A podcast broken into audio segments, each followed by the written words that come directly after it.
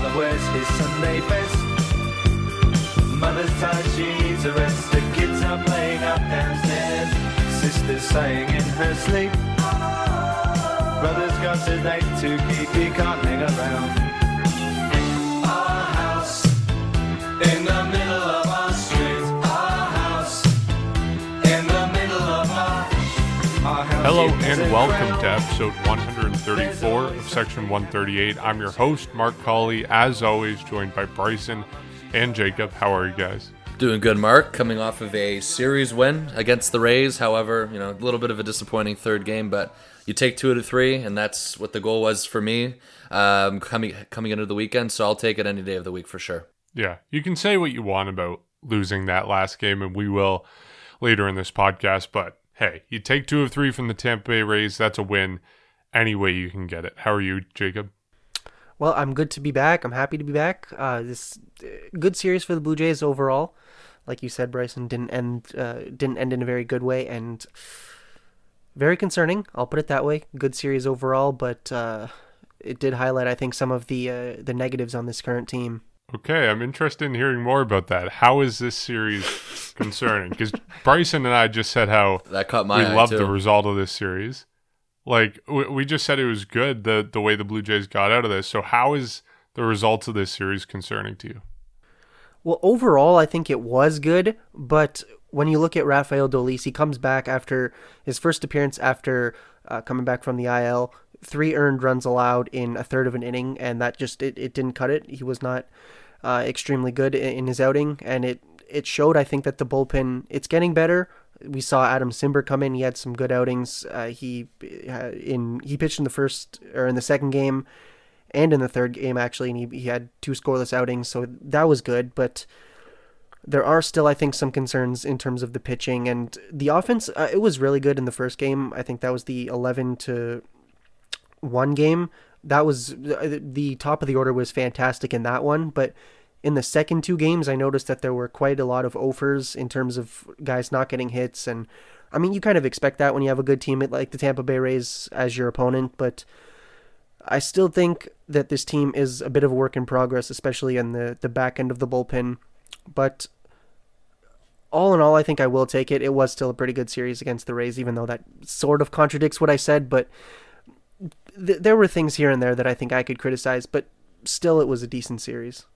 It was a decent series, and um, entering the weekend, especially the fact that there's now two more series left after the one that just happened. So you have Baltimore for three games, and then you have Tampa for three games. So, and then first, these three games against Tampa, which is going to happen on the weekend, are at Tropicana Field. So heading into this past weekend, um, it just felt like a must-win series for the Jays, and that's what they did. It's just the fact that they couldn't get that sweep because they had an opportunity to. I think at least they could have and uh, just another one of those frustrating endings um, and we've kind of seen it all year. So i'm not going to dive into it too much but you know i would definitely want to focus on the friday and saturday games. Like you mentioned jacob it was the 11 to 1 game on the friday and um, i thought uh, pretty much everything was clicking on all cylinders alek manoah arguably has the best start of his career th- thus far he goes seven innings giving up only three hits no runs and struck out 10 it was a very impressive outing for him and uh, we know how the offense pretty much happened. I mean, it- 11 runs, pretty much everyone was contributing. Marcus Semien again, uh, Vladimir Guerrero Jr. with three RBIs, George Springer with two RBIs. It seems like he's starting to finally get going. And of course, they kind of revealed the All Star game starters um, over the past few days, so it's cool to see that. And of course, Bo Bichette was recently named as a reserve. So you have four Blue Jays going. You have Semien, uh, Hernandez, and Guerrero starting, and then you have Bo Bichette as entering the game as a reserve. So definitely a good couple days for the Jays as well. And um, so for that reason alone, I'm happy with the series win. And then of course the Saturday game was six three. And um, Ross Stripling, another good outing for him. Five and two thirds and only one earned run and struck out five. So definitely good to see. And someone who continues to impress pretty much everyone. And I think it was kind of expected for me coming out of the bullpen was newly acquired uh, Adam Cimber, who comes out again and has another scoreless appearance, especially on the Saturday game. Just one uh, one inning and only allowed one hit, and that was um, another successful appearance from him. And we know the offense clicked on that day as well. Santiago Espinal was also the highlight, who hit his first career home run after all this time, and he had two RBIs. So he was kind of the highlight um, of the game, for my opinion, at least one of the bright spots for sure. And it was good to see uh, how happy everyone was when that happened. And of course, the Sunday game doesn't go as planned. Uh, Robbie Ray, as much as um, the game fell apart near the end, Robbie Ray had yet another successful start. Seven innings, only two earned runs, six strikeouts, and we know with the recent struggles of Hyun-Jin Ryu, are we like it's it feels like we're starting to see a slow twist or a slow turn in terms of Robbie Ray like unofficially becoming this team's ace. I don't know how long that lasts for. All I know is Robbie Ray continues to be good, and um, he's definitely carrying the rotation as of now because of the recent struggles of Ryu as well. But yeah, we know the rest of the story from there. Kind of things kind of imploded in the the ninth inning for the Jays uh, when Tampa scored three runs in the ninth inning, and that kind of sealed it. And yes, Rafael Dolis, uh, freshly off the injured list, comes in and allows three earned runs in a third of an inning. So yes, doesn't end properly. The Jays have an off day today. They have now two more series. They go to Baltimore for three, and then they go to uh, Tampa Bay to close out the weekend as well, heading into the All Star break. But yeah, this series alone, I said it on the last podcast, they need at least a series win.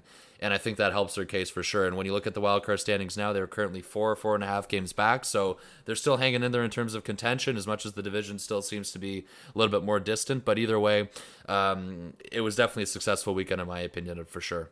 Yeah, and I don't want to focus too much on Dolis because there is a lot of good stuff to talk about. But having him come back from the IL, I think everyone was hoping that he would come back and be who he was in 2020. Like he figured things out miraculously in his time on the IL, but of course he comes in, gives up the, those runs, and it's not entirely his fault. You know the defense behind him, Bo Bichette making a miscue in throwing over to first after making that stop. He just shouldn't have thrown over to first, but you know it is what it is. And um, I think it seems like every time Dolis comes out, you always need the defense behind him to be perfect, and somehow they always make a mistake. You go back to his last outing. Um, I think it was he made two appearances in the four game series against Boston. And in both of those appearances, there were defensive miscues behind him that kind of got the inning rolling for Boston. And then the Blue Jays screwed it up from that point forward. So I don't know how much we can blame him, but he certainly hasn't been himself this season. And you were hoping he would come back and be himself, but that's not the case. Um, Charlie Montoyo said from this point forward, he's still going to be using Rafael Dolis in high leverage situations. He said they're the management and himself and Pete Walker are hoping for him to get back to who he was in 2020. Um, I don't blame Charlie Montoyo for going to Dolis in this situation. It's not ideal. You shouldn't use a guy who's just coming off the IL in a one-run ball game in the top of the ninth inning but he didn't have a choice, right? There was no one else available. We've talked about this before. Romano, yes, he was warming up, but he had already pitched the day before. Adam Cimber had already pitched in that game. You have other guys like Anthony Castro who've screwed up things. Castro just got sent down and called back up, so he's not someone you want to trust in that situation. Saucedo has been on a little bit of a roll lately, but he's screwed up opportunities. So there's really no one else to go to. So I don't blame Montoyo for going to Dolis in that situation. But I'm a little bit confused why they insist on still going to him in high leverage situations, even though he's kind of shown his hand, as far as I'm concerned, as to what he is this year. Because it, he, he hasn't shown the ability to get batters out. Um, and that's it. Like, that's the only thing that I look at with him this season. I don't know why they would insist on keeping going back to him day after day after day when yes, the other options aren't all that great, but I think they're probably a little bit better moving forward. Yeah, uh, unfortunately, I just I don't think Rafael Dolis has been as consistent as the Blue Jays have needed him to be. And yes, there have been a couple of IL stints, but even before that, the going into this season, he started off with a scoreless appearance against the Yankees, or two scoreless appearances against the Yankees.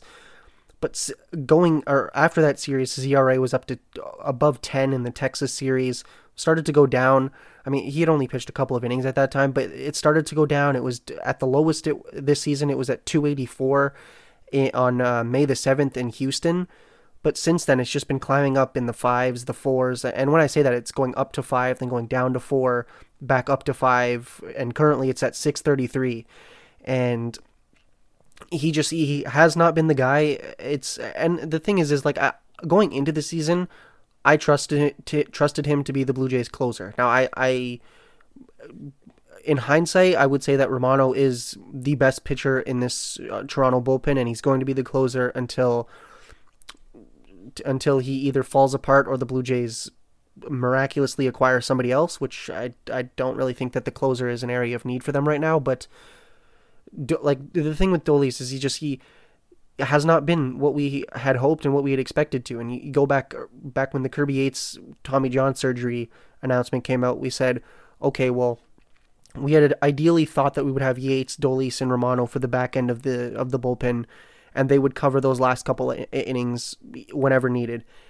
Now we're without Kirby Yates, so we have Dolis and Romano who we have to trust, and I trusted them, but Dolis, like it's just, I feel like if you're Charlie Montoyo, the best thing you can do is not trust him in high leverage situations until he deems himself worthy to handle those. And maybe that is you put him in the middle of the innings or middle innings of the game or in non safe situations or something like that where he can at least prove that he can get guys out because uh, the situations are a little different. Yes, if it's say it's the the ninth inning and it's a one run ball game, that's obviously different than the sixth inning of a three run game or something.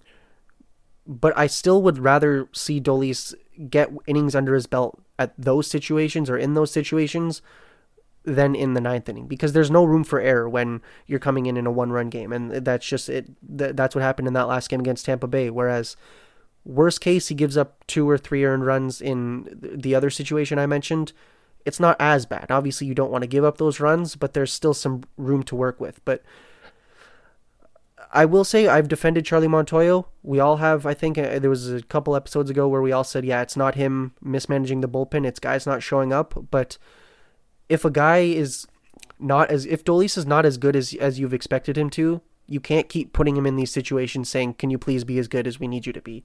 I think at some point Montoyo has to look at Romano and say, "Okay, we're going to put you in these situations that it's not what you expected, but we need to see that you can at least get guys out in these situations, and then get and then go into the ninth inning once you trust him." But yeah, this is I, I think this is just a one a bit of a one off where I don't agree with what Montoyo is doing. I, I still think he can manage this bullpen relatively well. I, I he is getting reinforcements now. I mean Tayler Saucedo's not been terrible. He's been actually pretty good. Adam Cimbers looked good so far. So he's getting guys back that he can at least trust, and maybe we see Borucki, Hatch, guys like them come back soon. So I think all you got to do is you got to see where these guys fit in, figure out where the puzzles or where the pieces fit into the puzzle. But if Dolis is unfortunately not going to be one of those guys that you can say you're you're a back end of the reliever or back end of the game type reliever, then you gotta you, you gotta switch him up a little bit because the bullpen does look a lot better than I think it than it did a couple of weeks ago or for sure a month ago. But if you still gotta, I think you still have to work things through. And you going into we're now into July, going into the almost halfway mark, and then second half of the season, you got to start solidifying things and you got to start winning games because this this pennant race this wild card race it's definitely going to start to heat up and it's going to start to get a lot more difficult. So as long as like I, i'm not saying Dolis is going to get thrown under the bus but he's going to need to prove himself in not as as serious situations in a game and then we can kind of build up a, a bit of tolerance. But yeah it's like it's just it's it's saddening yeah and um the problem the problem with Dolis, well, we all know that he has been his I mean himself this year and everything like that, but you know, I going back to what Mark said, who I mean, I don't necessarily blame Montoyo, but yeah, who who are you going to bring in other than um, and especially in that situation yesterday? As much as I did find it weird though how he immediately comes off the injury list and he's immediately thrown into a game like that. I kind of found that all of that strange. It, it definitely felt forced, but when you look at it going uh, to the day before, uh, Mark, you said it too. Jordan Romano pitched the day before. Tim Mayza did. Adam Cimber pitched on back to back days. So uh, when Romano played the day before, he threw 18 pitches. Tim Mayza threw 21, and of course Cimber threw 18, and then he pitched back to back days and threw another 12. So those were the three relievers that were used the game prior to um, Sunday.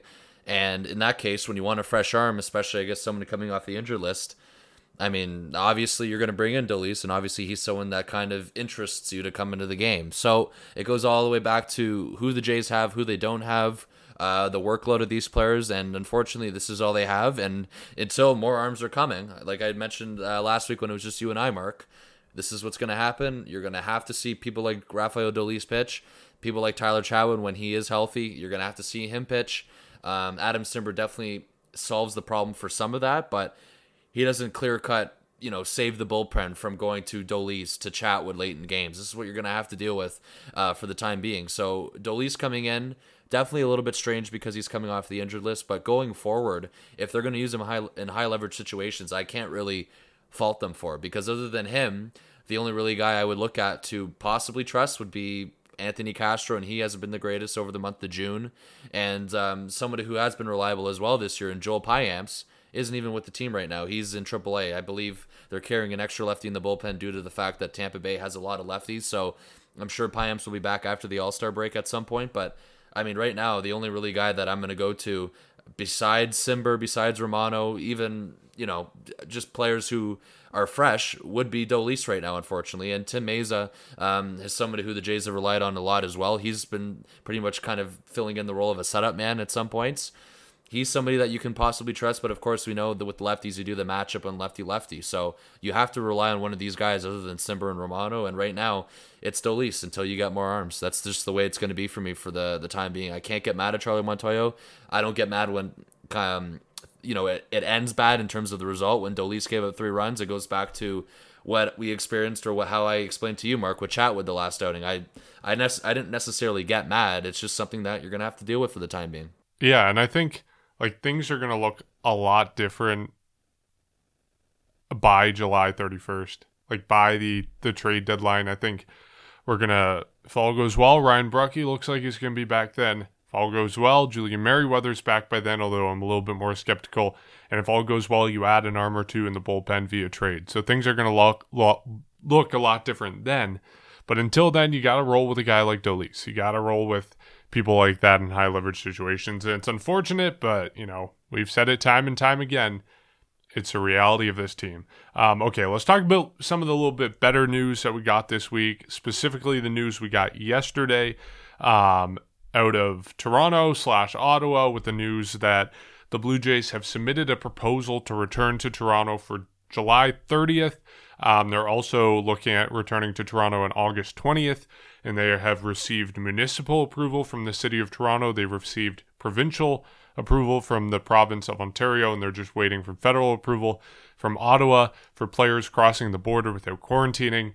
Um, this is an exciting development. I think we're all pretty pumped up. I think everyone in Blue Jays fandom is pumped up about the Blue Jays potentially returning home as soon as a couple weeks from now.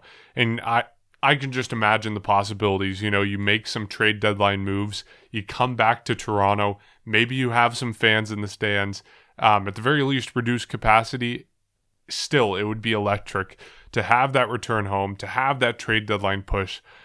I can just imagine it now. It's going to be incredible when and if it happens, hopefully sooner rather than later. I think, in my mind now, knowing these reports, um, and knowing everything still hinges on the federal government, I put the Blue Jays returning to Toronto at August 20th. I think that's the most likely. I think July 30th is a little bit rushed and a little bit maybe outlandish. There's still a lot of problems to work through.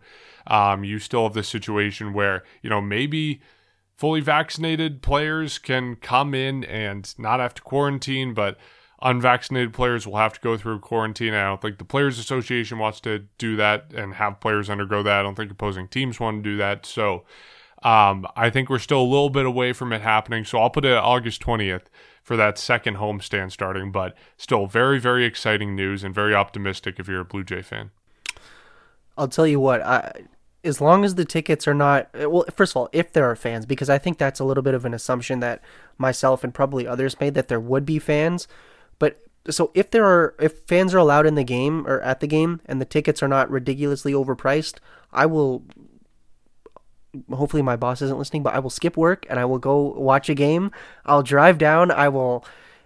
When was I think the last time I, I went to a game was probably 2018. So nobody on this current roster I have seen live in person, which is crazy to think about. But I think we are now at the. If Teoscar oh, yeah, was playing in that game. I oh yeah, you might be right actually. So yeah, almost everybody, but a lot a lot of the core guys besides Teoscar Hernandez and I, maybe Ryan Borucki uh, I think was on the roster that that year, but point is, it's been a, a darn long time since I've watched a Blue Jays game in person, but it looks like we're right at the exact same spot as we were almost a year ago where the Blue Jays when the season was ramping up or when it was about to ramp up, they had asked if they could play in Toronto the provincial government said yes. the federal government, which has a bit of a veto power over the provincial government, said no. So we're almost there. I think we are. The the, province of Ontario is is looking like it's in a very different and better place than it was a year ago, but I'm not sure. I still think uh, I'm going to still predict that it is July 30th because here I mean here's the thing. It, it's going to be tough and no doubt and Mark Shapiro came out and said uh, I think it was it was either yesterday or within the last couple days that the the team is going to need at least 3 weeks to to work through everything to return to Toronto. So it, it currently it's July the 5th. I would say if they get news within the next couple days, maybe week, then that's reasonable. Now, Shapiro, uh, Shapiro did also say that if need be, they could kind of rush that that processing time down maybe a couple weeks or, or, a week less or something like that. So we'll see. It could happen. Uh, I'm still predicting that it is July 30th, and it'll be definitely a very entertaining thing. But I think like the biggest thing here is uh, based off of what I've been reading is that the is that the vaccinated versus unvaccinated fans is what's kind not fans uh, players is what's kind of causing the the hurdle here because you look at uh, it it seems as if I, I believe it was 22 of the 30 MLB teams have now reached that 85% vaccination threshold threshold which is still good or which is good but still 85% is not 100% so you have people that are vaccinated or, or that are fully vaccinated maybe one with only one dose or, or with no doses and that's going to be the, the biggest hurdle is trying to figure out how you can work around that. The interesting thing still, Montreal Canadiens, they're currently playing as we record this. They had their series with Vegas where they went to and from the two cities. They've had their series with the Tampa Bay Lightning, which could be ending by the time this episode's up, but they've had two different teams come in and so far the the I, I, is what what I've got is that it's kind of more of a not necessarily a bubble, but there are still restrictions in place. So I'm predicting that would still be part of the agreement to come into Toronto.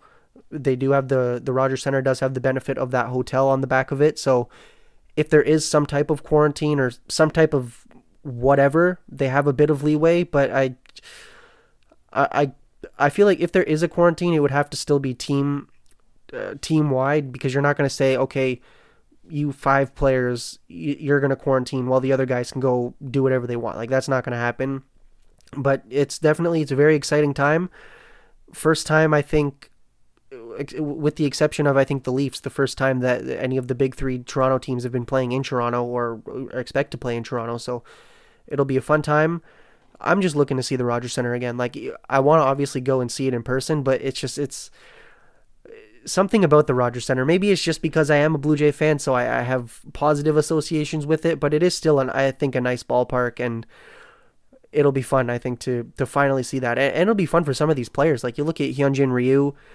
signed a four year deal. He hasn't played a single game in the the home ballpark that he expected to, and he signed it in 2019, so before the pandemic hit.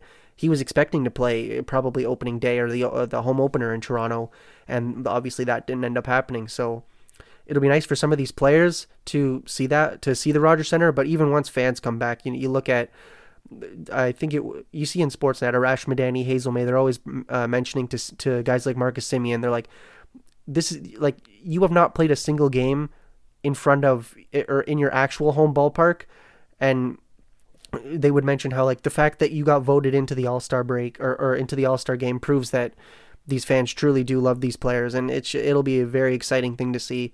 Uh, I, I hope that a lot of fans can at least get into the game. You know, their the capacity of fifty thousand is definitely not realistic, but if you can at least have most of, if not all of the sections open, but with capacity, that would be very, uh, or w- with distancing and all these regulations in place, it'll it'll for sure be a very fun thing. And I can only imagine hearing that crowd roar and a potential type of almost second home opener or third home opener at this point because they had their one in Buffalo and in Dunedin. But it'll be a very fun thing. All we need now is uh, we need uh, Mr. Trudeau. Please pull some plays and please let us. All I want to see is this team in Toronto. It's been so long. Please. All off season, all year I've been saying it. They will be back at some point this year. I said 100% they'd be back, and um, you know I hate to say I told you guys, but I just, you know, I just it had to. It, it, how, No, How sir. You said I July did. I fir- said 100 percent they'd be back at some point. Oh, yeah. They go back and check the tapes. Whoever's listening. okay. Anyways, what I was trying to say yeah, what, is Jacob's point is right that you did say July 1st. July 1st was the optimistic time, but you also uh, both you guys said zero percent they'd play. Yeah. We did over unders. We guys said zero, games. Both of us said zero games. So Yep. we'll see. We, we still could be right. Well, you could be, you could be, but the plan, the, the point is like this can't be going on forever. And if if they can't come back July 30th, like I don't know what what's going to bring them back. And they've been in discussions with the federal government for, I mean, pretty much all year. So that's why I don't know if this is entirely rushed. And pretty much what we've been hearing too is Rob Longley has pretty much been releasing a bunch of threads about this, saying that this was kind of flown under the radar in terms of a few weeks ago. Like this proposal wasn't just submitted; like this was submitted over a week ago and uh, at least a couple weeks ago. And uh, TFC, Toronto FC, they're also in a similar situation. They're actually aiming to play games on July 17th. So you have to imagine the federal government's kind of is gonna, I guess, either accept or reject this like together. Like it seems like we're gonna get an answer probably soon. If, as Jacob, you were mentioning too, what Mark Shapiro said that they're they're gonna need at least a couple weeks in order to, I guess, get. I mean, every move all the equipment up to Rogers Center because Rogers Center, in terms of the field and everything, the field is ready. Everything is ready at the Rogers Center. All they're missing is yes, the field is ready. I can confirm that per sources. So the field's ready. They need the equipment. That's what's obviously going to hold them back. And yes, there's going to be a lot of agreements that they're like the this is major MLBPA because uh, you guys were talking about this. What's going to be? What is there going to be a quarantine? Are the players going to be allowed to live out of you know not the Renaissance Hotel or the hotel connected to Rogers Center? Is are the players going to be able to, to live? You know, the visiting players going to be able to leave their hotel? There's a lot of things I got to get sorted out, and I'm sure this is all part of the proposal. So we're going to find out uh, sooner rather than later what the details are. But the the fact is, and going back to an episode two when it was Mark, you. Um, Mark and I, Jacob, I don't think you were there. Uh, they, you know, I was saying I don't think there's any risk in terms of holding at least 10,000 people at Rogers Center. So, from what we know too, because Blue Jays Hot Stove on Twitter was actually the first one to report this before Shi Davidi released his article on it. Apparently, they are aiming for at least 25% capacity to start. It's 25 to 50, but you have to imagine if they were to allow any fans, you'd figure it'd be 25%. So that's fine. Um, it just feels like there's a lot of details that have to be, I guess, sorted out. But the amount of development this has kind of taken over the next couple days, because apparently, too, August 20th was the original date in terms of them coming back. And it didn't look like at the time they were even going to be getting approval from the federal government. But based on, I guess, how quickly things have progressed in Canada and especially in Ontario, uh, them coming back has seemed like a realistic plan. And going back to to the NHL topic when we were talking about um, how they were being allowed across the border as much as it's different. It's a playoff series. They were have to stay in a modified bubble in a hotel. You're still opening that door for people to cross the the border. The CFL, they're going to be back in August. Players only have to quarantine for 7 days. You're seeing all these little rules and updated restrictions or looser restrictions for these players and of course as of today, uh, Canadians who are double vaccinated don't have to quarantine. So there's a lot of things that are developing now and we're getting to the point now where it's going to come sooner rather than later if the Jays are going to be able to play here in Toronto. And you know, it seems like we've, we've obviously just been spitballing it all year, but we're going to be getting a, an answer very soon from the federal government. And the same thing happened last year. You guys mentioned it too. The provincial government and municipal government both signed off on it, but it was the federal government who denied it, which is why I don't want to get my hopes up completely because it can easily be the exact same thing. But however, if they're denied Yeah. on July 30th, it feels like August 20th um, is another, I guess, timetable or another target date. But I mean, why? What? Like, I, I still don't see the difference. If they're if they've been planning this all year and talking to the federal government, you know, and keeping in contact on a regular basis, how much do- like what's the I don't I don't understand why you'd wait. So I'm hoping they're back July 30th. I think it's been overdue. I think it's long overdue, and quite frankly, I, th- I think it's time for them to come home. And uh the one thing too is when they are back, whether it's on July 30th or August 20th, they better have a whole opening ceremony thing like they do on the home opener. I want Charlie Montoyo introduced. I want Tyler Chatwood introduced. I want Rafael Dolis introduced. I want everyone uh, introduced. I want to see the standing ovation for Vladimir Guerrero Jr. I want to see it all. I want to feel. I want it to feel like it's March and we're you're going to the home opener at Rogers Center. So that's all I'm hoping, and I feel like they'd have something similar for that. So keep your hopes up that they could be back for a potential playoff push.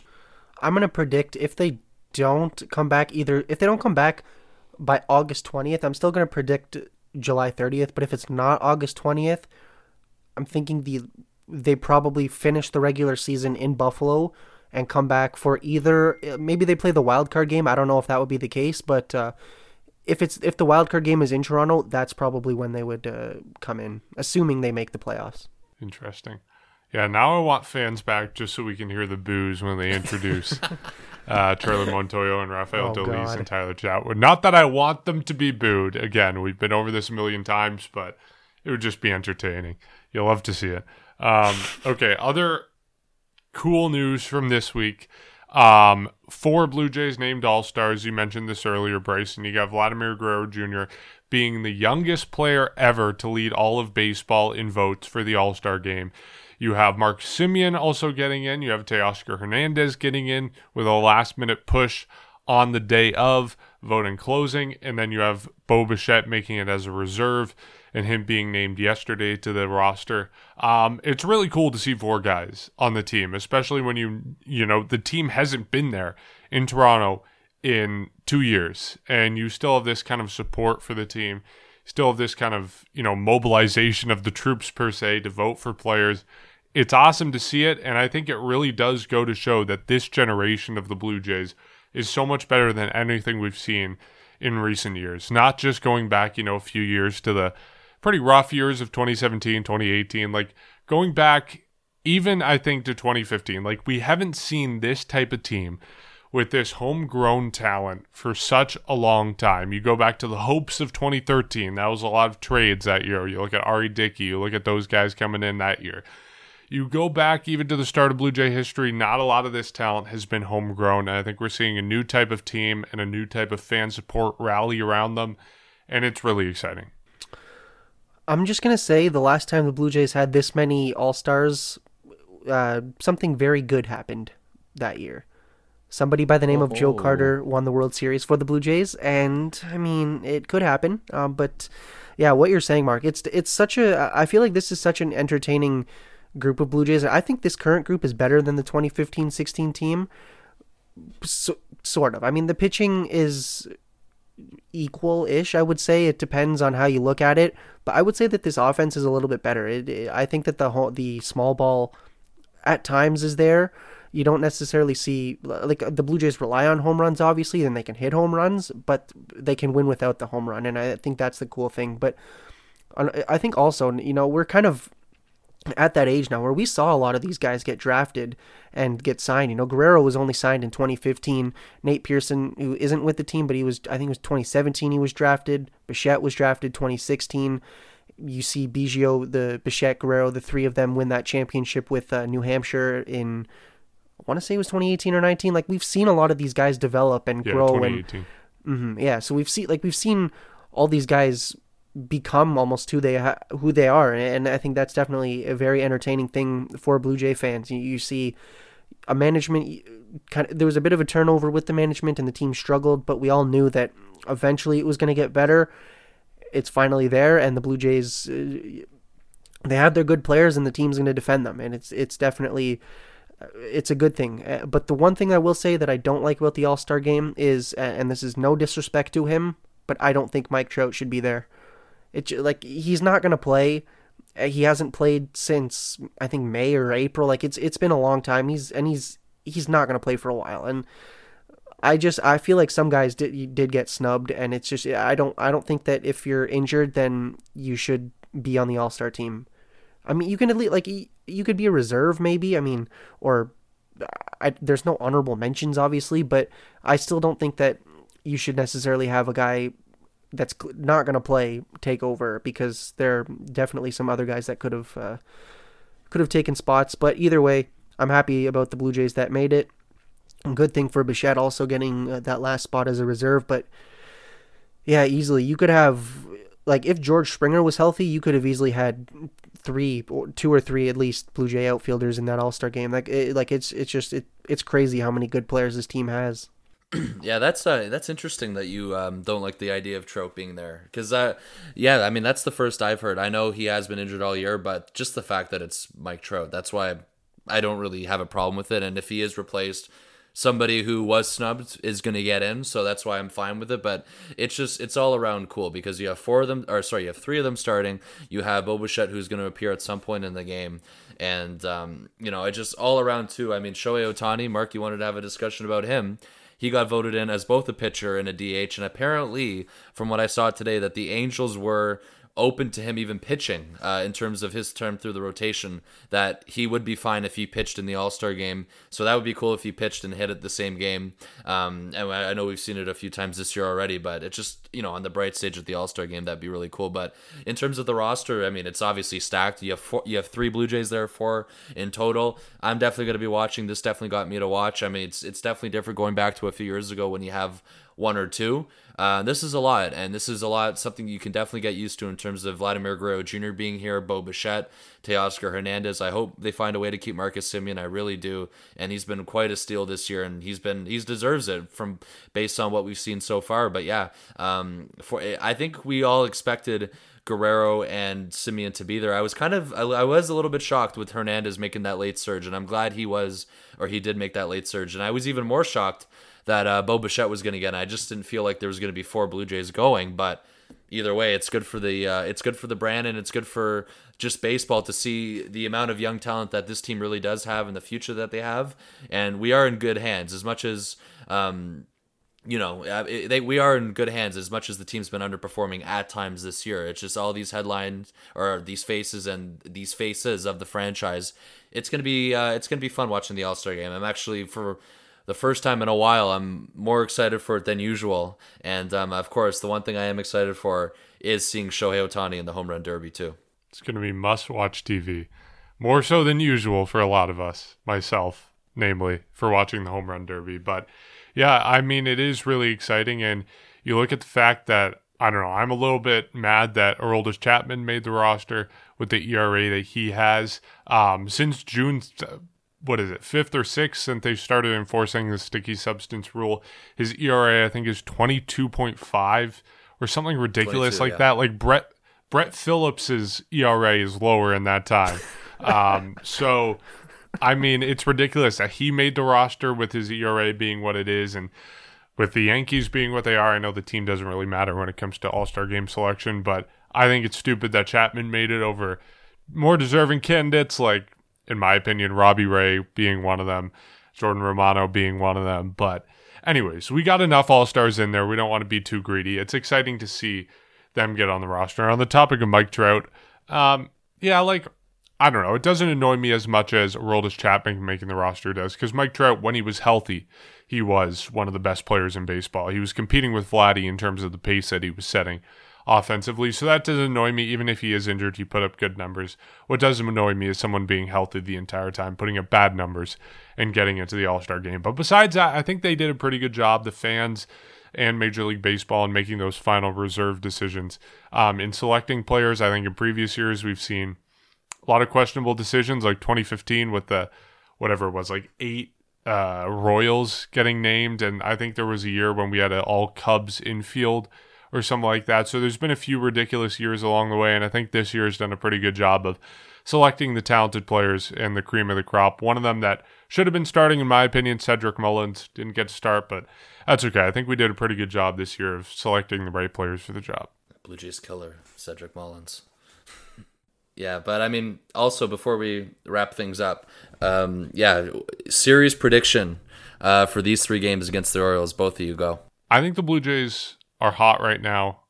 I think they'll sweep. Yeah, I was I was gonna say that. I wanted to look at who they had starting, but honestly, I mean, I don't think it matters. Baltimore is not that good of a team, and Blue Jays are a much better team. They, I mean, they almost swept the Rays. They were only, I mean, if Dolis didn't have that rough outing, if the offense was a little bit better, they easily would have won that. So I think they'll sweep. I, I truly do. If they don't sweep, then they'll win it if they lose it or get swept, then oh gosh, we we all need to get fired. But uh, they're gonna win this series. I th- either a win, two to one win, or a sweep. Yeah, no, going going into Tropicana Field on the weekend, coming off a series loss, uh, is gonna make me lose my mind. So I'm gonna have to go with the benefit of the doubt and say they sweep heading into Tampa because, especially because of how bad that place is for the Jays they really do need a sweep. So I'm hoping that is the case, and I'm hoping they can find a way to do that. And uh, it'll continue to push them up the wild card standings, the divisional standings. So it's something that they need as much as more of what I want. They have. I just looked at it. They have Steven Matz going game one, Hyunjin Ryu going game two, and Alek Manoah going game three. I think the Manoah game is a is a win, guaranteed. Manoah's been fantastic. Ryu is going to need to bounce back, and Steven Matz is. I think we we've seen what Steven Matz is. He's not a bad pitcher, but he's not eh, not the the 130 ERA that he was early on in the season. But I still think they have a, a legit chance at sweeping this team. I will say, if the Blue Jays get swept in this series, by the Orioles, I don't think we just deserve to be fired. Like I'm gonna swear off the Blue Jays for life. Like if they get swept by the Orioles this point in their season, that's that's game over for me. I quit.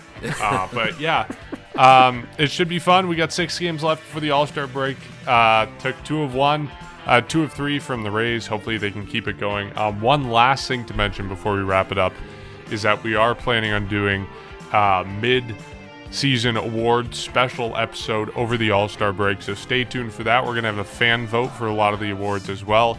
So stay tuned to our socials. As always, at Section 138 Pod. That's on Twitter and on Instagram where you can vote for that. So that's going to be coming out over the next few days.